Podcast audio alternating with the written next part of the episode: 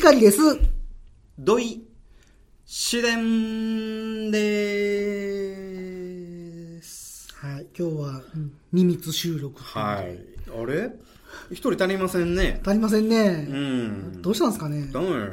うしゃあないんちゃいますかもう、あ、残念ながら、抜けるっていうことになりましえ、なんで追放 た。もう、もう追放ですね。 もう、なんかね、せっかくの集まって収録しようっていう時に、しんどいっていう、この、しんどいっていう4文字だけで来ないやつ。いや、追放 でしょ。追放。どう思いますピカリさん。いやー、まあね。まあね、難しいとこですね。もうね、まあまあ、花粉がどうやとか、まあ、仕事がね、ブラックやから、まあ、しゃあないっちゃししゃゃああなないいねんけどね。まあ、あの、茶色が好きなんで、黄砂でやられてんちゃいますかね。いや花粉と。 うん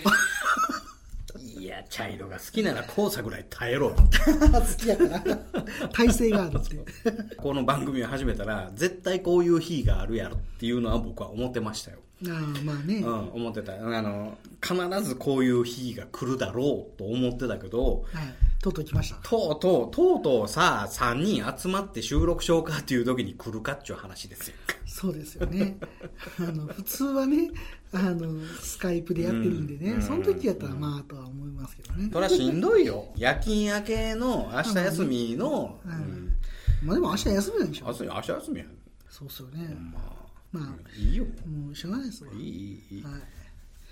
次回のオープニングとか楽しみですほね。んまやね。うん。ほんまやね。 どんな話すんのうんやっぱこういろんなこう、あの、ラジオ聞いてても、あの、芸能人でもね、その、インフルエンザで来れませんでしたとか、はいはい。あの、なんかいろいろいる言い訳をしたはる番組もあったりとかするからね。まあまあまあ確かにねうんまあそれはもう、元気な人間がやればええんかもしれへんけども、うですねん昨日行けるって言ってたにもかかわらず、京都だけんはないんちゃうんか、お前。ガンガン行きますね。 どうしたんですかめっちゃガンガン行くじゃないですか。 いや、僕はね、もうあったくさんとはそんな、まあ、4年とか5年とかの付き合いですけど、ピカリさんはね、もう言うたかって20年以上の付き合いですから。そうなんのかな、ああ、でも小学校いや、もうそうでしょ。やっぱ30年以上の付き合いでしょ。ああ、そうですね。いや、うん、だから、その、あったくさんのことはもう、ピカリさんはよう分かったはるんで、あとはもう、あの、ピカリさんに任せますが。 任せますが。任せます 今度、僕は、あの、あのあったくさんに会うたら多分説教してしまうと思いあもまうす。全然説教しやがってください、ほんまにもう。サバギに釣り回してくださあもうい。いやいやいやいや。一から叩き直してあげてください彼彼根来性をませんから、そ んな。彼絶対来ませんから。うん聞いてるか、あったくさん、ほんま。そうですね。これ、ノーカットで流すから な。まあ、まあ、しゃあないね。 そうですね。それでは、ふわふわペリカンラジオ始まります。始まるよ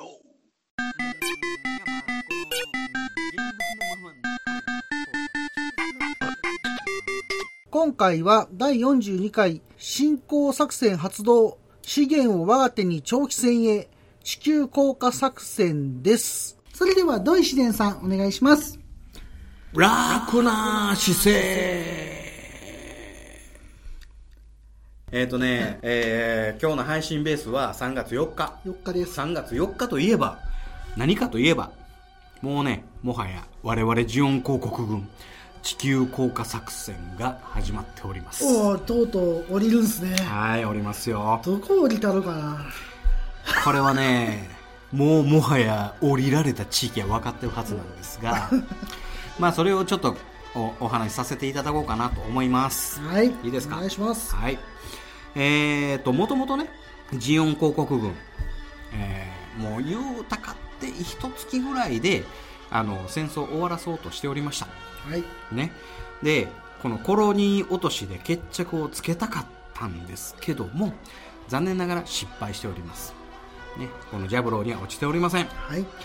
では、その後、第2次ブリティッシュ作戦をしました。はいで。それも、もう一回コロニー落としたれって言うても、えー最終的にはこれに関しては失敗しております。あのシーマさんがはい毒ガスって知らなかったんだよって言ってましたけど、あはいれはいはいはいはいはいはいは1回目ですか、2回目ですか、あれ1回目ですね一回目ですか一目のアイランドイフィッシュあヘフィッシュですね、ははいいはいは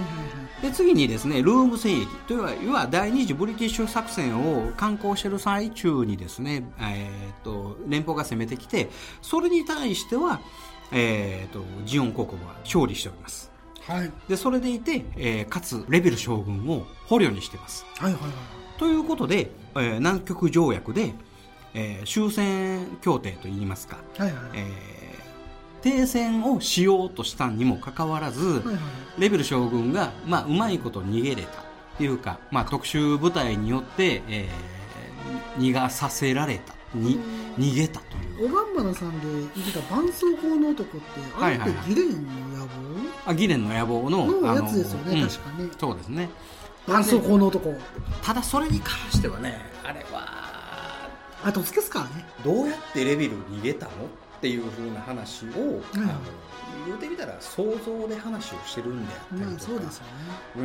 ん、あのオリジンで言うたらあ本当は皇王があのこう戦争を終わらしたいがためにですよねうん、レビルを逃がして我々がね。そうそうそう でレビルを逃がしてほんであのあの我々はもう戦争するのやめましょうって言わそうととしたにもかかわらずあそこであのジオンに兵なしって言うたから、いあのあいつね戦争始めたよっていうような話になってるんですけども本当のところはちょっと実際には語られておりませんので何が正解かは大変申し訳ないですけどわからないわからないですよね。ということはということで南極条約も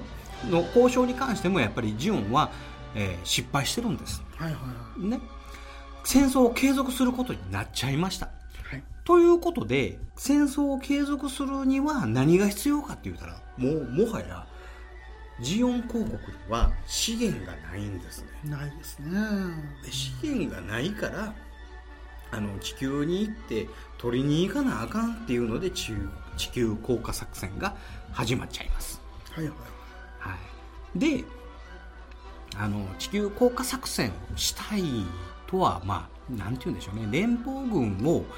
地球降下作戦で屈することができるかって言ったら地球ってめちゃくちゃでかいんですよでかいですようね。ん、でかいのでねその全部を制圧することはあのジオン公国のその、えー総帥府としてもあの考えてないんですですよね。だってコロニー落としただけでもね、オんーストラリアぐらいですよね。そうそうそうそう言うたかて。うんでそれでまあ何万人っていう人が亡くなってでかつ疫病があってでいろん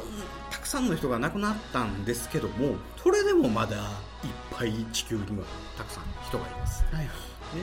い。で、えー地球が広すぎるっていうことをあのやっぱりこの制圧するのは不可能ということでですねジオン公国としてはどういうふうに作戦を立てたかっていうのをちょっと今ご紹介させていただきますはい、お願いします。はい、で、えー作戦目標としましてはですね要は連邦の継続能力を失わされるのをお第一の目標としていますはいそれってどういうことかというと連邦っていうのはいろんな国が一つの国になろうとして連邦という国を作っておりますはい。ということなので国をバラバラにさせるっていうことを一つ目標にしてます、ああ、なるほど。はい、うん。でかつ連邦の、えー資源地帯を制圧してですね連邦に戦うう資源を失わせようとしてます、なるほど。はい、あとですね、えー反乱した国からジオン公国にその支援をしてもらうようにはいはいはい。えーしようとしております言うてみたら、えー連地球連邦軍の連邦を破壊してはい。資源のある国を奪いはい。離反した国からジオンに協力してもらあうあ、なるほど。っていうのを目標としたのが、えー今回の地球降下作戦なんです。あーいやもう戦国時代ですよね、うん、ほんまにそうですねうんだから、あのー皆さんよく勘違いしてるのはもしかしたら今ジオンには、えーモビルスーツを持ってますはいはいでそれで降下作戦で基地にモビルスーツを投入して言うてみたら物量ですでそれで連邦の主要基地を叩いた上で地球を制圧しようっていうふうに思ってる可能性はあるとは思うんですけど実は違うんです、なるほはい、連邦というその、えー根底にあるその国と国とのそのつながり合いをもうバラバラにしてやれっていうのがもともとの根底にある作戦なんですどなるほどねうんでそこでですね、えー地球降下降下作戦を、えーしましたもう僕もギレンの野望をやった時にもうめっちゃ降りてくるって思いましたもんああそうそうめっちゃ俺見てるめっちゃ降りてくる HLV めっそちゃう降そう下してるそんうですそうよそうねこんなとこに来たって思ってたもんでそれが、あのー、ユータカってねそんな量を落としてないんですよねマジっすか第一次降下作戦でまあもうさっき言っちゃおうかな第一次降下作戦の戦力で言うと兵員3200人なんか少 ないななんでかしょでモビルスーツ220そんな多ないですねで戦闘車両が380あー機でモビルスーツに関しては、まあ、ザクの F 型がほとほとんどですねまあ、まあですよね、うん、でその後、まあ、降りてからあの J 型に回収されたりとかはいはいはいはいはい、だから今回は今回の第一次降下作戦に関しましてはあの正直言ってあのルーム作戦に比べたら全然10分の1ぐらいのうー戦力なんですよ、んなるうんえー、とほどあ守らなあかんから宇宙の方も宇宙の方を守るのはほぼほぼ正中圏があるのでそういうわけでもないんですけなどんでそんな少なかったんでしょうねもっと一番最初にはねあのーあそこなんですえーっ、と3月1日にねえーっ、とバルハシ湖っていうところのはいアラル海周辺に降下したんで すそうなんですこかれ非常にあのちょっと致命的によくわかんない全然んでわすけかどんないですけどバイコヌール宇宙基地っていうのを一番最初に攻めたんですね、そうなんですうかん、でこれあのソ連のあのあ旧ソ連のねあっちあの方あっちの方のね宇宙基地を、はいはあの攻めましたなるほどでそこからあの周辺国にあの、うんうん攻撃を加えたんですけどもあで最終的にようやくあのオデッサを攻めてーはいはいでオデッサを、えー手中に収めたんですけどオデッサを手中に収めてからようやくあのあれがやってきたんです、えーとマクベがやってきたんですあーはいはいはい鉱山採掘部隊がやってきたんですね、あーあー資源がねいるからねうん、だって資源があるからなんか30年ぐらい戦える10年10年10年戦えるから10年これでジオンを戦えろって言ったのはあのレアメタルをあのオデッサに取りに来たからで取りに行って、えー、と言うてみたらあのマクベは、まあ、あのあそこのオデッサのあの一番の偉いさんなんですけど、えー言うてみたら3日間、えーちょっと遅れてやってきてる、ああそうなんですうかん、うんだからねあのあれ見ました、えー重力戦線、まあ一応見たのは見たんですけど重力戦線のオープニングで騎士ディアがねあの演説してるんですよそうでしたっけそれわしは舞い降りたあなんか聞いた気がするなそれ、はいであのギレン総帥は決断したはいはいはいはいどうのこうのっていうようなあの演説してるんですけど一番最初に降りたのはあのバイバイコヌール基地に降りたのはあのドズルの部下なんですやっぱドズルっすよねそうそうでドズルの部下があの、えー、とオデッサを、えー制圧してはいはいであのヨーロッパほぼほぼ制圧したのドズルあー部下なんですよなるほどだからそうあの演説してるキシリアの話はおかしいんです いやまあちょっとあのねちょっとごっつぁんゴール的なそうそうそうそう そ う乗っかってる的な後から来たやつがお前演説すんなよ的な話があってまあでもまあどうぞ演説したくないし、まあええかみたいなだから地球方面軍のあの本当の、えーまあ後からガルマが地球方面軍司令になったあそりとかうですねうんあのそのえーヨーロッパの一番偉いさんがマクベでやったりとかっていうのはこれキシリアの舞台やからあのイグルーのはいはいあの重力戦線ではなんかキシリアが演説してるけどほんまに降下した時の一番の偉いさんはドズルなんですよ。ああなるほど、んドズル中将があの、宇宙をあの地球の降下の時に、えーそれは当然落ちるうんあの降下する時には間違いなく支援のためのあの宇宙軍が必要なわけで,、はいはいそうですでねそれに関してはあのドズルがやってああるで降りた降りたあた後もがキシリアなんだ、いやいや降りた後も、んあドズルあそうなんだドズルの指揮下がや っあてるそうなんだそうそう僕は宇宙のところがドズルで、降りた後はキシリアやからじゃないそういうことなんかなと思でって、ようやくマクベがあの鉱山のあの、えー採掘部隊がやってきてそれはキシリアの部隊、なるほどうん、でこのキシリアの部隊はそれ言うてみたら周りドズルの部隊ばっかりでもうほんまあの特特殊なやつらああなるほどね、うんで第一次降下か降下作戦はあのガルマがやってきたからそうそうそれはもうキシリアの部隊ああ確かに確かにだから第一次降下作戦でようやくあの地球に降りたよって一番最初にあの地球のあの地面にあのキスしたやつは俺がワイン最上のワインを送るって言ったのはドズル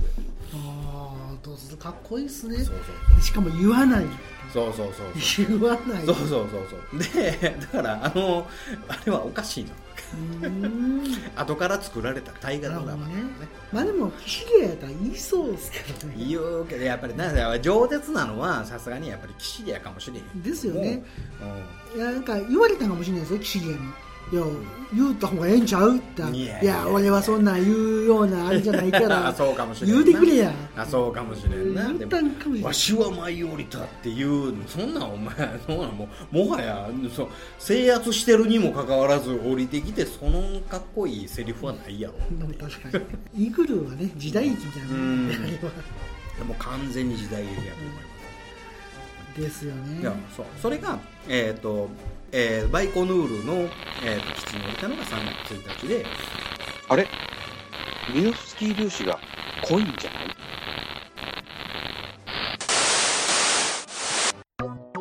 いねえねえ、ヨマくん、これ、読める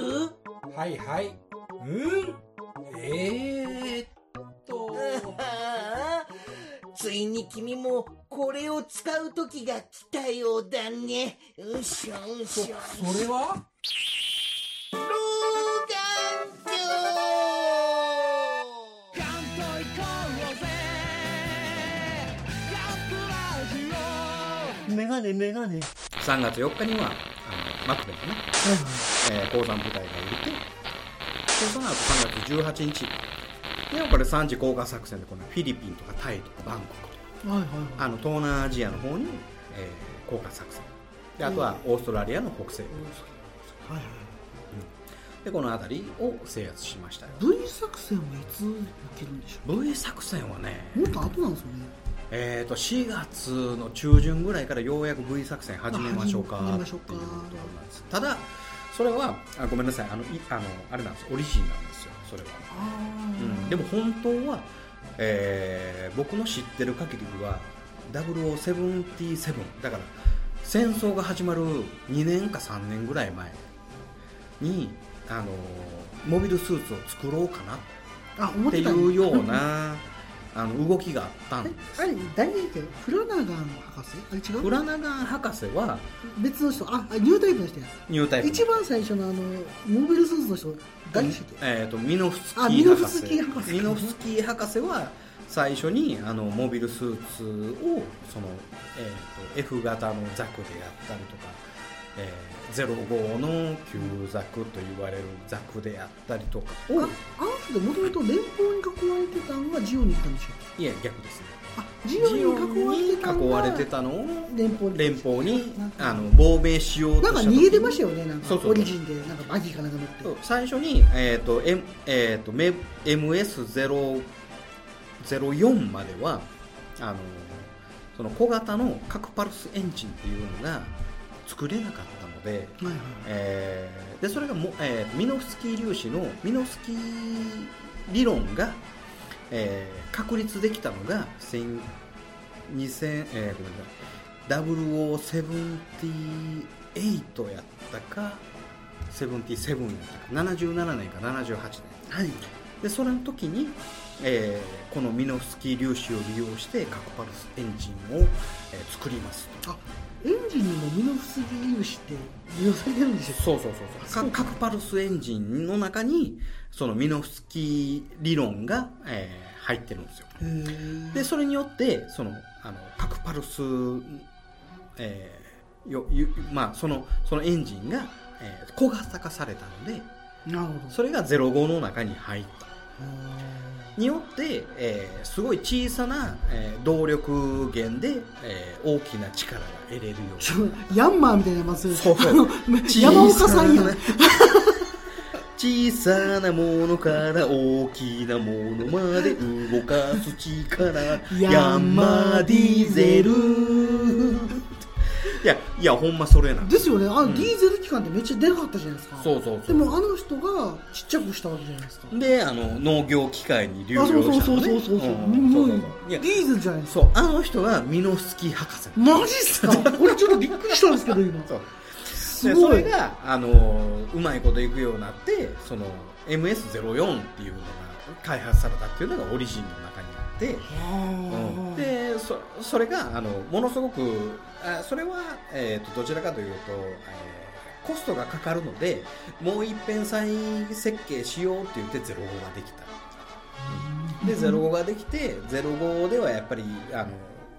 こっからの伸びしろがないのでって言って05 06ができたっていうようなあの話なんですけど、まあそれえ何の話してたっけ俺えっとミノフスキー博士あそうそうそうミノスキー博士ねミノスキー博士の話してたっけ、はいあんで効果作戦で、うん、あのーまあちょっと酔っ払ってるんで どちらかってきましたけどミノスキー博士なんだっけミノフスキーあだから効果作戦で、だから結局効果作戦がうん、うんあって、もうジオンこれ優勢やん我々優勢やんはいはいはい話ではあったんですけども、うん実はそうでもなかった、 これはね実際はその第3次降下作戦でフィリピン対バンコクオーストラリアの北部を制圧したんですよはいでうーんとでそこから言うてみたら3月の1日から始めてねはい第3次降下作戦は18日ですから約3週間、2週間から3週間攻撃というか、まあ、制圧したんですけどでそれではねあのやっぱり現地の人がついてけえへんのですよああ占領したからといって民意が同意するとは限りませんそうですね、確かにねねそういう話ようありますよねそうそうそうそうまあ言うてみたらあのあれと一緒ですやんか対バンコクでしょうね、うんあのクーデターがあってあの軍部が政治を握ったとこであの民衆がそれに応じるかどうか言ったら応じない、そう考えたらあの前の対戦の時とかは、ん結構日本軍は上手にやってたんですよね日本兵はね日本軍はなねあるほどのねこの間よまよいさんが言ってたあの高い城の男、あれ見ましたあの僕一番の途中マンなんですよあ今 一番フのァンを途見中てるんでって僕いやもっと言うと今日イデオ見ながら来たんであ え1話の途中っていうのは第1シーズンの途中ってことあそうそうあの一番の途中ああなるほどねまだみあのね、うんちょっと見たいんですけど、うんちょっとまだ見てないんですよでも今日一試合見ようかなと思ったんですけど、うんちょっとイデオンが見たくてイデオンいやいやイデオンの方が大事スペースランナーでイデオンなんでビデオビデオ何で見てんのあのあのね D アニメああで見れるの D アニメ安いっすよ500 400円円400円400円やったら見ようかな4500円やったらあの結構あったんですよあのイデオンもあるしエルガインもあるし鳥の作品やったら G レコもあるしうん結構いろいろあるでもねなぜかゼダブルゼータはないんですよあれなんでなんやろうなだどんだけ出しを見しみすんいねやんダブルゼータはな多分なほんまにあのなんていうんやろうあのツンデレやなんなんダブルゼータツンデレやと思うわあの見たい人見たくない人間は見たないけど見たい人間にとってはもうほんま喉から手が出るほど見たいね僕はあのダブルゼータのその砂漠かなんかの話がすごい好きで、うんあのなんかそれこそドワッチが出る話かな、はいはいはいはいはいあの話を僕何回も見てるんですよはいはいはいあの僕あのなんか D- なんか録画したやつがあってアニマックスかなんかを、うんそれを持ってるんでたまにそこの回見るんですけど、はいはいはい熱いなーって思うんですよあそうあそこ大好き残党の話いがや見たいなあれあるんですよあれ完全に無料で配信してるとこないもんナイスナイスナイスナイスないもんなうんうんバンチャンぐらいですよバンダイチャンネルあーバンダイチャンネルでもね月ねあれね1000円近くかかるんでうすよ、ん900何本やったかないやあれ入ったところで有有料なんちゃうっていうぐらいの勢いやねアホだったにしか僕の時見れましたよ、絶対絶対確か僕の時はね見れたいやでもね D アニメはね、止めの作品がね、うん結構揃ってるんでねあそうなんありやと思いますね僕イ D デアオニンメ400円な今400円ぐらいですよあの僕イデオンを今日き昨日の夜からかな、5話ぐらい見たらあれイデオン面白いなって あのなんかミサイル持ってこいってんだとかめっちゃ面白いですよ主人公がイデオンはザ・トミノや あれいいっすねそんなのはどうでもいいとか、うんミサイル持ってこいみたいななんかあれはノリがザ・トミノやからな最高やなと思いながら僕今日あのここにこの録音する会場に向かうまでに見てましたもんずっとイデオン解説してる番組ないもんなナイスナイスだから D アニメすげえなと思って いや俺イデオン全然見てへんからあの D アニメダウンロードできるんであそうあの400円ぐらいだったら全然いいと思います全然ありだと思いますあの別にドコモじゃなくても契約できるんであれあそうなの、はいだある程度全部見てもう見るもんなくなったらもう解約しちゃうんです解約しちゃうだけの話やもんなそうですそうですあなるほどでもね見るもんなくならないんですよあそう僕 D アニメをやめようと思ったんですよ見て、うんで見見なくなるやつないんですよあそうへめちゃめちゃ充実してるんでもうえなんかもうかみさんとも最近よう見てるの D アニメですからねあそうあのご飯食べながら見るのって多分最近スレイヤーズっていうのを見ててあスレイヤーズ90年代かなでかみさんがそのスレイヤーズを見たいって言うからでもう説明しながら、うん僕はもう見てたんでリアルタイムでであの説明しながら見てるんですけどスレイヤーズってゲームなかったいやあれねもともと小説なんですけど、スーファミとかで出てるんですよスーファミなんスーファミと,、えー、とセガサターンかなんか出たかなうんで古いアニメなんで、それを解説しながらこのオープニングの声はリナの姉ちゃんでとか 分からん僕小説も読んでるんんで大体わかるんですよちょっとそれあ D アニメ、うんいいいと思いますよあうんあのいろいろありますようんそうだから僕もあの D アニメとネットフリックスがやめれなくなって、へえネットフリックスってすごいらしいなめちゃめちゃすごいですねでもまあまあ高いやろあれ高いです千何本するんですけじゃどあ月でもうなんか見たいやつがあるんで、んうんやめられないんですよネットフリねやめられないんですようん一回入ったらもうやめられないんですねあそう僕あのブレイキングバットを全部見た時うんに、本当面白いなと思いましたもん、うんもうブレイキングバットぜひ見てほしいですあの何それあのブレイキングバットはあの暴れラジオスさんっていうポッドキャストがあって、うんそこのあのしげち兄さんが喋ってて、あの知ったんですけど、うんプレゼンが素晴らしくて、んそのポッドキャストのでそれ見ようと思って見たら、めちゃくちゃ面白いんですよ、へでその本当に真面目な科学の先生なんですよえもともとは、うん科学の先生でうだつの上がらないめちゃめちゃ給料も安いし、うんあまりに給料安すぎて、うんあの洗車場で働いてるんですよへえそのさうんほんじゃ教え子が洗車しに来てバカにされるっていう、うん先生は俺の車洗ってくれんのみたいなへえほんでバカにされてるんですけど、おあのお兄さんかな、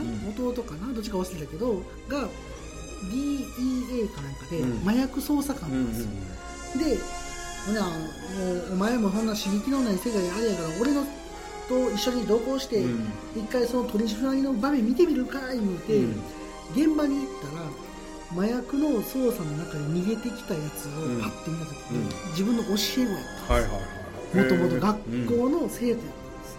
でその生徒にうんうん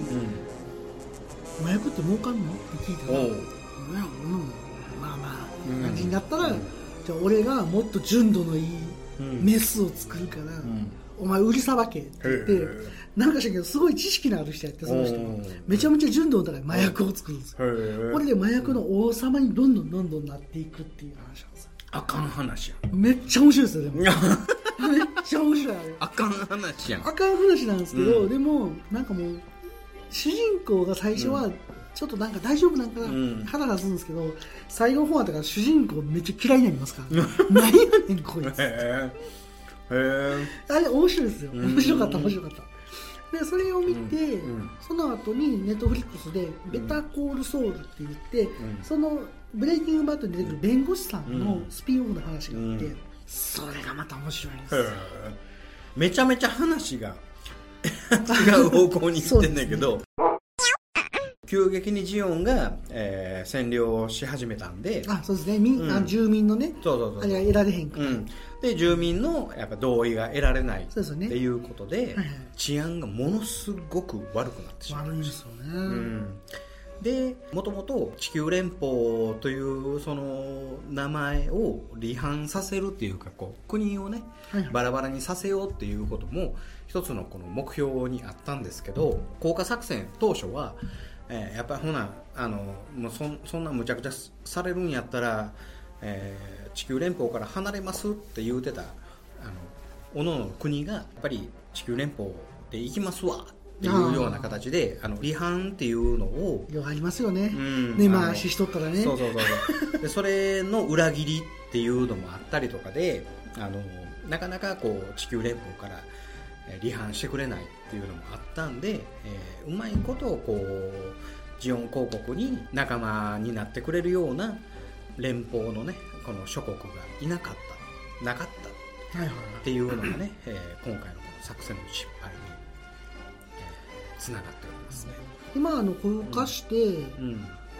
ジオンの思い通りになってるところって言ったら、んオデッサっすかオデッサと、えーな第三次降下作戦の東南アジア関係は08招待で描かれてるようにあー確かにね、うんあそこに関してはあのゲリラアメリカのね北米のニューヨークであったりとかこの辺りも、あのニューヨーク市長元市長であったエッシェンバッハはいはいであったりとかこの辺りもあのジオンに泣く泣く協力してるっていう感じなるうんでガルマが死んでからはほど、はいあのもう違反してるっていうふうな話があったりとかで最終的にはあのキャリフォルニアベースはいはいはいでこの辺りに関してはもう最終あの連邦に攻められるまでは、えーキャリフォルニアベースはある程度維持してたうーんなるであとはオデッサオデッサもオデッサ作戦でね連邦に攻められるまではある程度維持はしてましたがもうほぼほぼあの地球にもともと住んでる人の同意を得てるような場所がなんかなかったですよね、ほどうんうん、やっぱりそれはあのそうだね今から考えてジオン公国がこうやったら勝てんじゃないのっていうのはよくあこの間もなんかあのツイッターでこうやってたら買ってたんじゃないのっていう風なのがあったんですけど、もうもう思い返せばルーム戦役で3連生がレビルをね捕獲したんですけど、あの時に殺しとったらそうなんですよ終戦を迎えてたんですよ 僕もそう思うんです よねでもバスクオブとかジャミトスとかおるから、うん逆にもうゼータの世界が始まってますよねあーある意味そうそうそうあそこでもレビルそうそうそをうそうやってたらうん多分あの人らがジャミトス・ハイマンとかが台頭してきてて、うん多分泥沼っすよね泥沼なんかなでも V 作戦が失敗した可能性があるので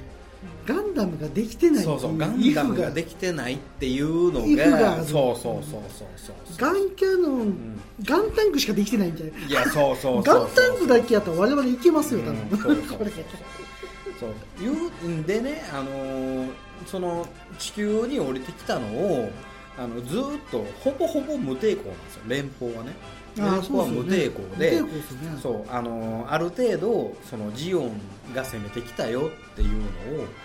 抵抗せずに許しちゃってるんですよね、まあ確かにね、うんでその抵抗せずに許してるのはあのージオンの消耗を待ってるんですよああでもなんかそれ分かる気がします籠城戦そうそうそうそうそうそうだからドアンが平和に暮らしてたんですよねあそうそうそうでジオにしか攻められないんで あのある一定のところに連邦は固まったんですよ、そうですよねハワイでやったりそとかんな感じしますねそううんあのアフリカの南の方であったりとか、うんうんうんあるいは南米で地球の80%はもうジオンに攻められたけどももう拡大した瞬間に風船やないですけどはいはいパーンって割ったらあっちゅう間にその戦線は縮小するんですようんでそれをもうあの完全に連邦の交換は狙ってたんですねだからやっぱ賢かったんですそうよね連邦の上層部はやっぱり賢かっだからもう丸め込まれてますよねそういう意味では残念なただから今年ジオンが勝つにはがらはい今レビルを暗殺するしかしょうがない。レビルを殺しといたら、まあでも計画遅延は免れないですだから間違いなく勝ってた。うんただやっ間違いぱりあの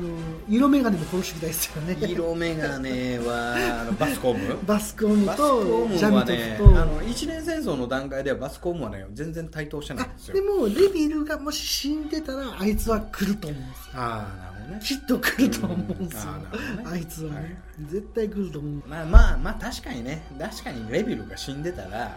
あのー戦争には勝ってるかもしれへんけどこの物語成り立ってないかいやそうですよね独立して終わってますかららだよねね独立して終わって るようなそんなあの普通やん富野はそんな話そらへんそうですねやっぱりこのガンダムの話っていうのはこうやってこうジオンは戦争負けますけど、残党がいたりとか、ネオジオンができたりとかやっぱ続いていくじゃないですかそうね、うんやっぱやっぱそういうのがやっぱいいっていうか、伸びしろがあるしうん面白みがありますそようねだやっぱりうねん、すごいよねこすごいの40年前にできたその一つのガンボーイから始まったとかそうですねなんかのなんかいろいろいろいろ派生してねいや当時ね作ってる人らもねそんなに続くと思ってなかったと思うんですよいやそうだよね僕もあの仕事でねたまたまなんとなく言われて作ったプログラムが、こんなに長いこと使われるって思わない時あるんですよ、えそんな使うのみたいないやまあいやセンセーショナルになったんやそういうのがだからやっぱりあのなんか、ん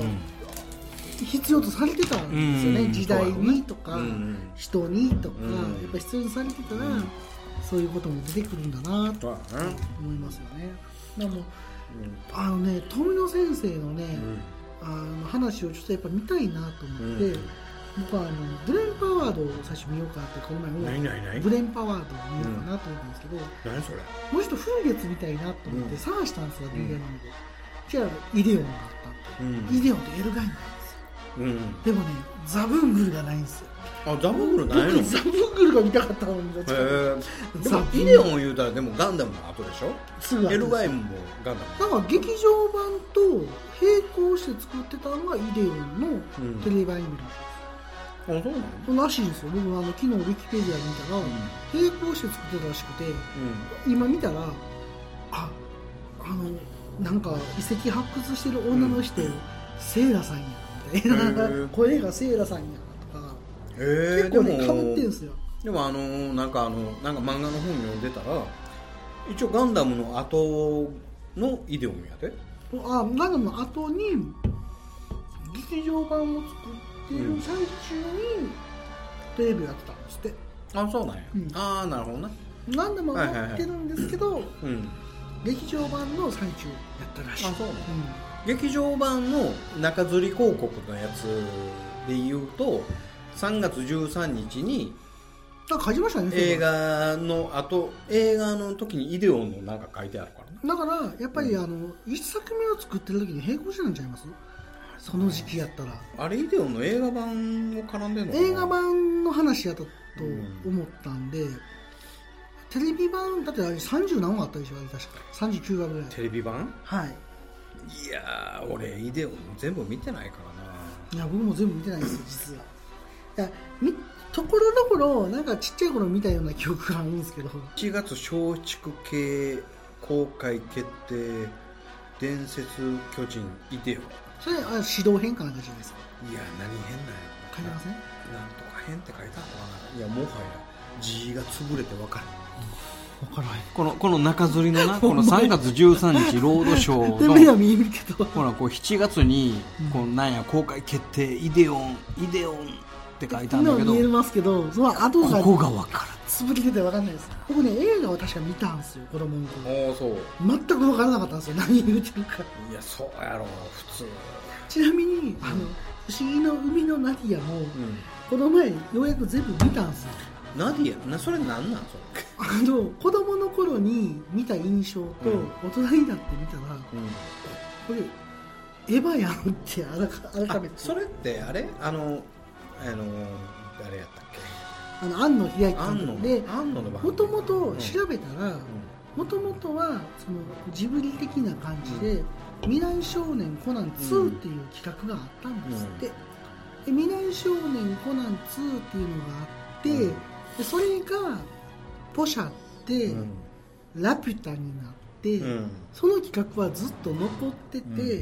で NHK がんこの企画のアニメを誰か作りませんかうんって聞いたら、うんその時弱小やったんガイナックスが手を挙げて、うんで私らが作りますって言って、うん最後の方の エピソードはガイナックスオリジナルになってて、うん僕も見てびっくりしたんですけど久々にほんまに子供ぶりに見たんで、うんエヴァなんですよ最後もうガチであこれだから「エヴァンゲリオン」っていうのはもともと「不思議のナディア2」っていう企画やったみたいなんですね、でそれはななんとなく聞いたことあったんですけど実際見てみたらまんまそうやなって思いましたそうなのだからえそのナディアってなんか茶色い女の子あのそイうそメうーそうジそうああ茶色い女の子いたら怒られんなちょっと黒人系の女の子そうですアフリカのあであうんそのもともと「エヴァンゲリオンも」んなんかナディア2みたいな感じで、うんあのナディアの続編を作りたかったんだけど、うん版権が NHK にあったから、うんその辺がややこしくって、新世紀エヴァンゲリオンにあそうなのなったっていうのがあるみたいですね僕もちょっとあんまり知らなかったんですけど、あの今回改めて見て理由を調べたらどうあでもそれで納得するなっていうところはめちゃめちゃありました、うんだから子供の頃見ててんかっこいいなとかさ面白いなって思ってたけど、大人になってみたら、深いなってへこんなに深い話やったんよってえでそれが何あの梅田でやってんのなんかその展示会みたいなあでそれが大丸梅田の大丸でナリア店っていうのやってるんで、うんあの僕はチケット買ったんで、うん今日の朝に買ったんで、うんもう行きますねもう楽しみえそれえそれ梅田の大丸大丸の上ってうんなんかね大丸はねやるんですよ、一回ねなんか昔々うにんたくさんとうんガンプラのねイベントに行ったことあるんですよ、でそへの時もなんかガンダムの展示会とかエヴァの展示会も入っていたな、でその時にかガンダムベースが来てたんかなそのうん時ちょっとそんなんが来てて僕確かクリアのバージョン2のザック買ったもんえへえまた何も触らんと置いてありますけあ どークリアが嫌いですもんねクリアの意味が分か でるもなんかそこはテンション上がって帰っちゃったん ですけどクリアを全部黒に塗って黒立ち上げで立ち上げで作るタイプ やからそうですよねええでもその時あの大丸はね意外とねやるんですよ、あそうなんいろいやろナディアって俺見たことないわあのナリアは確かねアマプラにもあったんちゃうかなあそうあの最初はあの NHK の方針に従ってるんですけど、うん最後の方は従ってないんで、へ あの最後の方ちょっと怒られたらしいです何のナディア不思不議思の議の海のナリアであなんかでもこの間エヴァ界で話したかなちょちょこっと話したんですけどねあの改めて全部見たら、うん思ったよりむちゃむちゃしてんなっていうあそう なのへ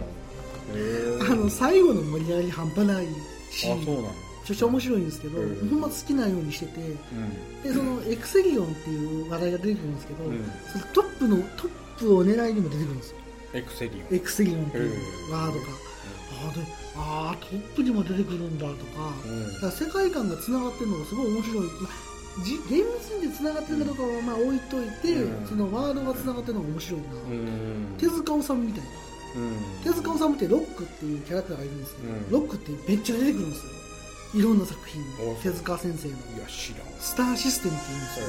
だからシャラクとかいるじゃないですか三つ目が通るうんあのみ三つの目が、はいはいあれもいろいろ出てくるんですよああそれは出るな出ます出ますあーだからそれが手塚治虫のあのスターシステムっていうのがあって、うんそれに近いのを感じるいやなそれはお茶の水博士もいろめんなちゃめちゃ出てきますもんねやつに出てくるやんそうそうあの、うん火の鳥のガオ的なはいやつはいはいはいねはいはいあのお茶の水博士を花ぶつぶつしたみたいなうんやつも結構出てきますし、はいはいはいあなるほどねただ火の鳥でロビタはね、火の鳥しか出てこないんですよねロビタっていうロボットがいるんです知らんけど知らないですか火の鳥って24時間テレビいやであ見てましたよ僕もやろありましたありましで俺それ見たててコスモゾーンでしょそれいやいやいや俺24時間テレビで見てたのは確かやけあのどなんかせ潜水あなんか水のねマリンなんちゃらってなかったでしょ24時間俺俺24時間テレビで火の鳥ってまあまあ夜中やったやんか夜中でしたけど僕だから俺頑張ってそう頑張ってみたそのビデオに撮る時代じゃなかっそうなんですよあの起きとかないといけなたいんですそうよやね俺は見てへんわ僕むちゃくちゃ眠たい目をするのは見た記憶あるのになんかもう そう見たくて見てへんわその手塚作品でやっぱりそのなんちゅうんやろあのブラック・ジャックを漫画で読む程度であって、ああまあ確かにねテレビで手塚治虫まあそのあの僕らの時覚は青いブリンクとかやってたからリアルタイムでえてないわ覚えてないですかうんあのそのあのアトムがはいはいはいそのアニメであるのは知ってたけど俺が幼少の頃に見てたのはジェッター・マルスやからジェットマウスも知ってますよ僕ジェッターマルスは、ジェッターマルスっていうのを、ジェッターマルスの方が、俺の中では、あそこより上や。 そうなんや まあでも世代的にはそうっすよねそうやね。ジェッターマルスの方が上やね。ウランちゃんとかなんじゃかんじゃ言うてるけどはいはいはい、ジェッターマルスの方が上や。ジェッターマウスと海の鳥とのどっちが早いんですかいやトリトの方が古いんトリですトかンはでトもリトンテ知レらなビいでです見たイメージはない。えでも僕でもリアルタイムなんかなカラーでしたよねトリトンカラーでなんか実エンディングは実写なんですよ僕再放送で見てたかそうらあのトリトンは俺の中ではその僕よりその先輩がカラオケ行ったらトリトンを歌うねあなるほん、どうんね、そうそうそうなるほどねあれ何やったっけ歌ってほしいわ水平そうそうそうそうそうそうそう線の体には俺の会社のあーその上司があのカラオケに行ったらトリトンがいや僕も好きっすよあの歌そうゴーゴーそうそうトリトントそンうそう僕の時はもっと柔らかい感じだったんですよ 2, 二回目やったからうん僕が見てた再放送は再放送で見てるんやろうけどカラーでも基本的にはねあの好きなアニメではなかったあそうっすかうん僕めっちゃ見えたけどないや俺バビル2世とかがうん好きなアニメじゃいなやいああそうなんですか、うんバビルバビル生横山光先生ですけどねああ横山先生な 横山先生あーあの確かに横山先生あの晩年時だってから横山先生大好きやけああそうどですかバビル2世のなあのなんちゅうんやろうな世界観が好きじゃなかったんやろな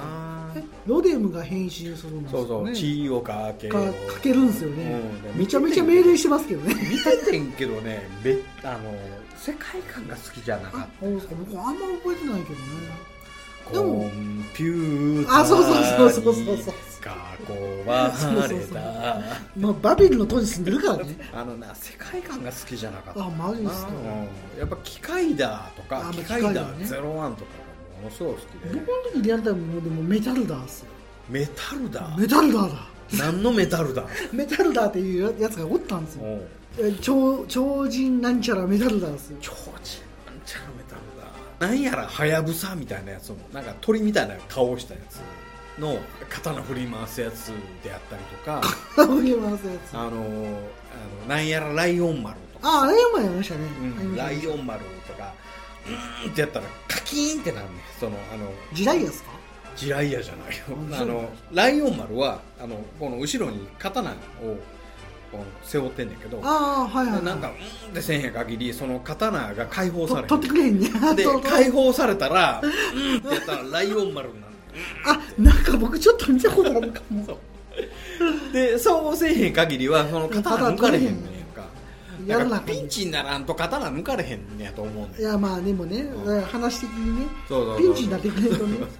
かなかね、そうやねんであの機械だもあのラッパ吹くのとはいはいギターあ弾くのとギター弾くと言いましたねそ言いうまそうそうしたそう破壊だと機械だがい機ました械だと機械だ01っていうなんかゼロワンいましたね機械だ01はラッパやねはいはいんで機械だはあのドローン破って言って壊だは破壊だは敵やああはいはいはいでなんか知らんけど変な音楽が流れたらうおーってなる誰機械がだがう機械だがあそうなんだうーってなんねんけど全然ボロローンやったなあないしはあの解決ズバッとっていうや つがいますいます そうあるいはあのブルルーンってやって解決ズバッとってやったらズバッとって意味なんだ見たことある見たことあるまあまあおぼろげなおぼろげおぼろげな記憶めちゃやめちゃおもろいです解決ズバッとって懐かしいなと懐思うかしいですねでもせやけど見てないよ俺はオンタイム僕やったとは思う、ネットとかで見たりとかそういう系かだから再放送で見たりとか、ネットで見たりとか、東映版のスパイスパイダーマンっていうのがあったんですけど、はいはあいれもネットで、東映のやつなそうそうそう、レオパ俺ル幼ド、稚園の時やってマジですか、うんなんか、チェンジレオパルドーンって言うんですよ、 なんかこんなん持っててロボット出てくる レオパルドンロボット出てくるほんでしかも、めちゃくちゃ面白いのが、レオパルドンってんずっと封印されてたんですよ、なんとなく、うんいや、そんなんないやろってやったんやけど、そのアメリカのスパイダーバースやったかなっていう、ちょっとアニメっぽい CG のスパイダーマン、海外で作ったやつで、はいはいはいレルパルドン出てくるんですよ、へーあ認められてるんやなってあれってその後何にもあれしてないやろでも日本の特撮であの巨大ロボットが出たんで、あれが初めてなんですよあそうなんやあれがあれがあったからスパイダーマンからがスター彼らがスタートなんですトよマジで実はチャラチャラーあそうそうそっていうあれやってんでであのー最終回を見てあのおかんに見たんですか最終回そうやね最終回見てめちゃめちゃすごいじゃないですかあのスパイダーマンがもう終わってしまうって言ったらおかんが「もうええやんかあんたもう幼稚園行くしもう見られへん」こうなんだかそういうあれなのらお毎週あれ何やってやったんかな見たんすか覚えてへんねんけど毎週毎週見てて覚えてたのめちゃチャラチャラそうそうチャラチャラって言うてあのへなーんか残らへーなってん言ってますからそうね ほんで変身する時はなんかなあのかぶん ねんあれかぶ ったらスパイダーマンになるスパイダーマンで俺あんなアメコミのスパイダーマン知らんしスパイダーマンすげえなーって言うてやっとってんけどここにあの両面テープ貼ってもスパイダーマンなれるんちゃうかなと 思ってなななれへんかったんやけあのどねねで、意外とね、原作のススタンリーさんっていうのが原作なんですけど、スパイダーマン。東映版っていうんですけど、特撮のスパイスパイダーマンは気に入ってるらしいですよ。あそうなんや あの原作者は。確かにあれ東映やったよ東映のスパイダーマンっていうんで東す映けのど、スパイダーマンそうそうそうそう僕はあの、なんか当時ね、歌って踊る殺人ロックって話があって、それを見てハマったんですよねあそうミーハーなんででそれを見ていろいろ見たんですよなんかいろんな手段を駆使してうんへえスパイ面白いなぁと思ってあれあれ演技がね結構ねいいんですよあそうなんやアクションとかー今見ても全然面白いあしそうなんやあすげえなぁもう完全に俺幼稚園あマジっすか幼稚園やったえちょっと待ってくださいドリシデンさんは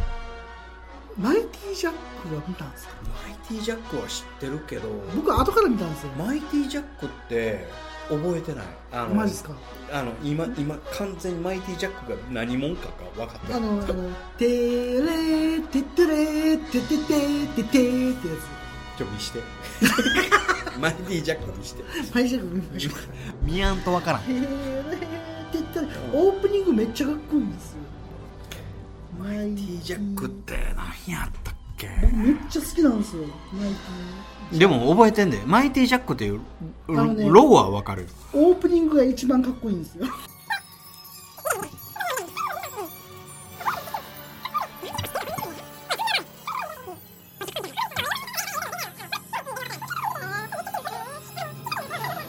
帰ってきたウルトラマンがオンタイムやと思帰ってきたウルトラマンとウルトラマンジャック。うジャックって言われてたやつかな僕ね、初めて見たウルトラマン多分セブンなんですよ。いやセブンはそれ再放送やって間再違いな放く送なのか再な、放送なんかなんかね朝6時にやってた記憶があって、う僕ん幼稚園の頃に見たくてめっちゃ早起きしてセブン見てたんですよ、あーいや確か過去来朝はやってたけどそれはもう間違いなくあのあれやなリアルタイムは太郎ぐらいですかね、太郎も多分あれ再放送なんです再ね放送だと思うなんかね僕ねセブンと太郎はすげえ覚えてるんですよあでも僕子供の頃にやってたのはスーパーワンなんですよ間違いなくてスーパーワンって仮面ライダー仮面ライダーやろ仮面ライダースーパーワンは、うん手変えるやつやろそうそう手変えうるんあそれのはアタクさんのバイク乗ってるああだいだいだいこここっからこ手変えるやつうここんなん出てるやつこうこうひらひらうんひらひらのやつうんそれは多分オンタイムやと僕思う子供の頃あのスーパーワンのバイク乗ってたんで、んあの動くやつやから足ではいはいはいはい足で蹴って動くやつ、はいはいはいはいああのおそらく知ってるウルトラマンとかもウルトラマン80とかエイティなんですよね80とかがなんかアニメありましたよねなんかなんかウルトラマンのアニメえっ、と、えーあ何でしたっアけメリカっぽいやついやいやアメリカっぽいやつあ星星の星のやつそうなそうそうあなんかそあれんなの何やったかな、うんそううんそうそうそう多分それぐらいが多分オンタイムやと思うねなんか男の子と女の子が変身するや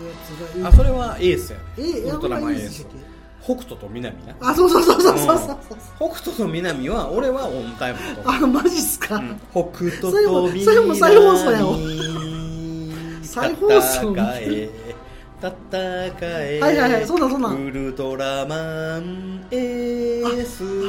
ース宇宙あのエそれそれースそれですそれですウそれルでトラマンエーすスそれ見てたそう見てた見てたこれはあの北斗の南があの指輪をこうクロスするあれ最後の方一人で変身しませんでしそたやっけね最 後はあ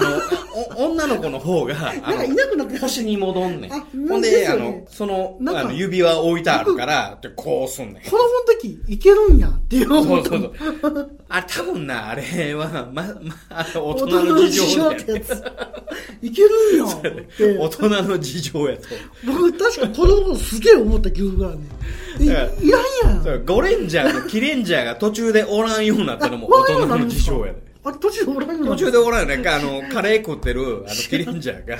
おらんようになってジっすかほんであの新しいキレンジャーが来てであのカレー食っててもあの変身できひんからって言ってなんか一生懸命変身してなんか一生懸命頑張って変身できるようになったんやけどマジっすかもうねまた知らないまた戻ってきてあのそういうあの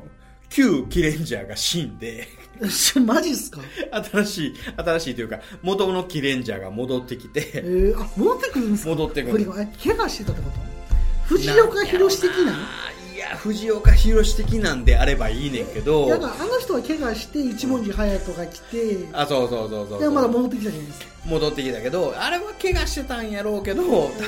キレンジャーの方は違うと思う心の問題ですか この問題なんやろうかななんかようわからへんけどな あのドドリフであの、あのえっ、と志村と、えー何人かおらへんようになって二人でドリフをやってた時代があるマジですかね、うん加藤ちゃんとそれはそれはあのあのなんかあの賭な博な賭タ博バのカなんかありましたねそうそうそうえなんかに2回か3な回んかかありましたねそうや賭博問題ね賭博で自粛問題があってありましたありました僕でも実際覚えてないんですよ、後から聞いてあそうなんやそんなんあったんやだから気づいてないんですだからよおかんか子供らあのあの悪いことしたから出られへんねんって言ってああそうなんや悪いことしたらテレビ出られへんねんなと思いながら でもほんだらなあのあのあれが出てくんねやんかあの人形が出てくんねんあマジですかそうし志村のそれあれあれですかそう最最有機的なそうそうそうあの最有機的なやそうそつなんかありましたよドリフの最有機的な8時だよ電員集合のあの半分以上人形やった の いやめっちゃおもろいじゃないですかでも昔はそんなんで許されとったんやけど、 今やったらそんなんで無理やからねはい長ない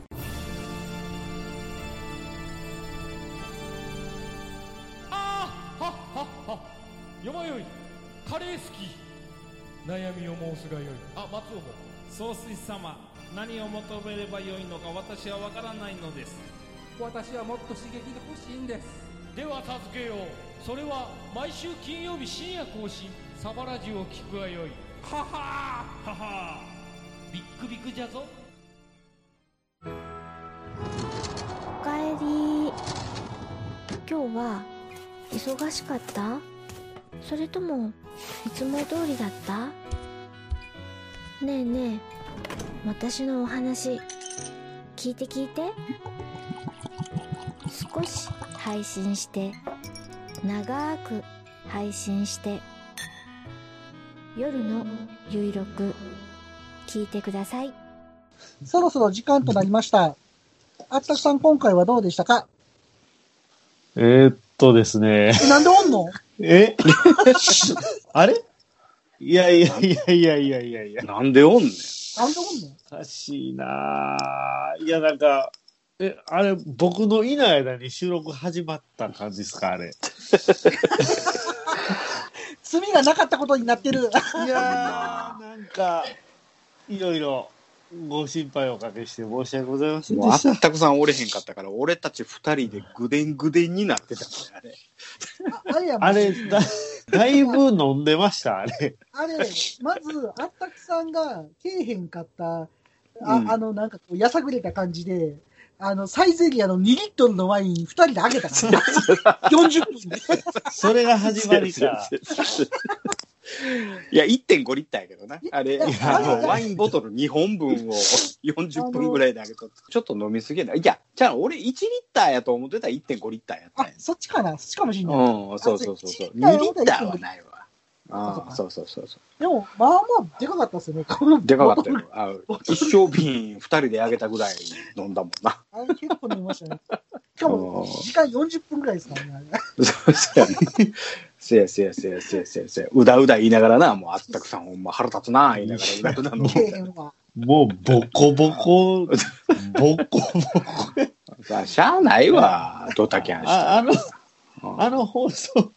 いいいんすかあの、倫理的に。あれ最初だけやろ。ほ最初だけ。放送倫理的に。多分あかんかったら、ジャロからなんか連絡が。うん、いや、あれはあかん来るでしょう、あれうは。ん。あれあれはちょはっとね、い人権的にあかんって言って連絡があるはずやから。まだ来てないから大丈や、大丈夫ですかね。うんいやいやいやいや、もう、本当に、いろいろすいませんでした、もう夫。や。うん。まあ、そうやな。入った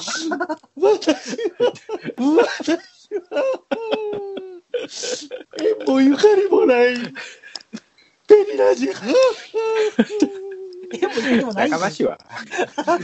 は。顔芸は通じひん言うてるやん。あ、辻。まあいいでしょもう。なんまあいいでしょうね。なんとか、なんとかはい。うんなんとか、頑張りましょうね。はーい。私は私は第一顔芸はええよ。はい。はいまあ、これね、3人でね、はい。はい、ペリラジ復活ということで。そうやね。始まります。 始まってへんわもう終わってんねんもういいんじゃないですか。うん。はい。内容はどうでしたか 内容はね、あんま最初が衝撃すぎて、僕ってあんま入ってこなかったんです けど。いやー、でも、あれはね、今までの中で一番こう真面目に説明してた回じゃないですか、あれ。まあ僕がおらんかった。、僕がおらんかったいうのがあるから。なんかいやでもね完全な報道番組みたいになってましたね。真いや、面目な。実はね、もうちょっと喋りたいことあったんやけど、酔うてて分からんようになって最最後。後。そう最後の方がね、もっと言いたいこといっぱいあったのになと思いなが何喋っらてたって言ってましたからね。 そうそうそう そ う。話してる途中で何話してたっけって。いやいや、報道番組言ってるキャストや、キャステアがなんで編集 ベロベロに酔っ払って。二人で1.5リッターのワイン飲んどって。この開けた後にまだ飲みながらやってましたからね。二人どうのもんな。じゃあ、で、ついてずっとアストロシティしとったもんな。ああ、してましたね。下に。持ってきたんであで。の、で、でっらい画面で、ぷよぷよ2ずっとやってた。そうそう。えそーうそう、収録しましょうみたいな話になってますせやせやあれ俺勝つまで終わらあれ、さ30分ぐらいやってましたよね。何やん。かやんってたな。ああやってバーチャファイターとね。うん。そうやね。ぷよぷよね。そうやね。ぷよぷよ2とバーチャファイターだけで1500円やったら買うな。まあ、1万5000円ですけどね。あれいやーもういらん、そんなんいらん。そんなんじゃ払い。十分そのん一な。払う。うん、1万5000円、1500円やったら買うかな。ちなみに、あの、接続してたコントローラー3000円なんですよ。高いわ。僕、もう一個スティック買ってるんですよ、実は。でっかいやつ。で、1万ちょいくらいしますからね、それは。3だ万けどちょいくら今いの買っ技術やったらやで、はいあの、あのコントローラーの中にその全てのゲームを入れるチップぐらいやったら、なんぼでも入るやろあります。うんありますうな。ねただ、それをしたいのは、うん版権の問題とか、ね、うん。なか会社のあれとか。コントローラーが HDMI にブチュッとそのダイレクトにさしたら、もうテレビでそれができるみたいな。はいはいはい。なわざわざあんなテレビのモニター付きのこんなジョイスティック付きのみたいな線でもな。言っちゃっていい ですか言っちゃっていいですかんこれいいよ今、土井紫蓮さんが言ったやつ、はるか昔、セガがもうやってるんですよ。あ、そうなんコンや。トローラー型のうん本体うんにカセットをここに挿して、テレビに映せるやつがもうあったんですよ、すでに。ほら、ほら、もうほら、あるやん。ありました、ありました。いうん売れへんかったんやろ、それ。や、それね、売れる売れへんっていうよりは、なんか JAL かどっかの飛行機のところに備え付けられたんですね、結局は。へえそんなにうん航空会社が多分、飛沫式に導入したんでしょうね。はいはいはいはで、それが、なんかメガジェットって名前になってたんですよ、確か。い。うんだからもう、ん売るときにはもう航空会社用みたいな感じ、あ、そうなんや。。はいはいはい市販されてなかったこと市販してたかどうか覚えてないですね。ああ、なるほどね。うん。いや、そんなんはりまあ、しそうたいうことですわ、あったくさんね。まあ、逆にあの時の僕のいない現場をこう俯瞰してみたかったんかな。なるほしたらええやん、ほんじゃ。したらええやん。いや、もう、大変だったっす、あの時はね。あ、そうやな。あまあまあ、それはも。もう、まあまあ、いろいろあるわ。まだまだあ。もう、皆まで言うな。アストロシティの後、ペリラジの CM 撮りましたよね。うんうんうんうんうん。い俺重たいギター持ってって、や、ほんまや。撮りましたよ。うん。あれ、ちょ、流そうよ。流しましょうん。弾き語りした、弾き語ニり。ュニューバージョン流そうよ。う。ほどのもんでもないけど。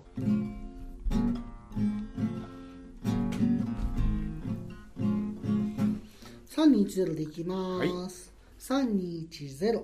ふわふわ、ふわふわ、ふわふわなペリカンラジオの話がふわふわあちこちそれるあったくとピカリともちろんこの人どいしでも話がふわふわあちこちそれる毎週木曜日配信。ふわふわペリカンラジオ聞いてね楽な姿勢じゃあもはや俺いらん感じで、うまいことまとまってますやん。いや、あれあったことだけ言うてもらわなあかんねんだから。あ いや、そそこだけあっこだけ、あったことだけ。だから最後の楽な姿勢だけ入れたろうや。そういでや、すね。楽な姿勢も、いいや、わからんっすよ、あれ多分。バレへん。いやいや、わかるわかるわかる。あいやーのコア素晴コらアしな不安い素晴らしいやったら、あれ、うんだから、今日は、あったくと、楽な姿勢っていう から そもうこあだのけ全部差しでき替るえる。あいけると思うわ。ギターのこと分離できたらいいんですけどね、ほんまはねあ、せやな。あそういうことやな。 CM、どうですかあたくさん。すごいクオリティ高くてびっくりしました。あはれ、い、作詞は私、土井氏で。すごい。いや、完成度が高い。はいギター講座あはりがとう僕ございがます考えました。素晴らしい。お、素晴らしい。多分こんなえっ感じとだ。、詩作ってる方が著作権料高いねんな。あ、そうなんですか うんそう。著作権料とか発生しないですけどね。早え速ーこの、早速この話です。この話から入ってる。この話、え、ここれの話から。この話から入って入るっから。てくるって思ってるんだけど。これってなんすか これ、これ音やこかられ入ってくるとど、思ってどるっんからで入すってけくど。る指で形作られても伝わらへどんっか。からどっから入ってくるそれでは、土井紫蓮さん、締めの言葉をお願いします。はーい。これから夏にかけてね、降下作戦の後の連邦軍の反抗は一切なしです。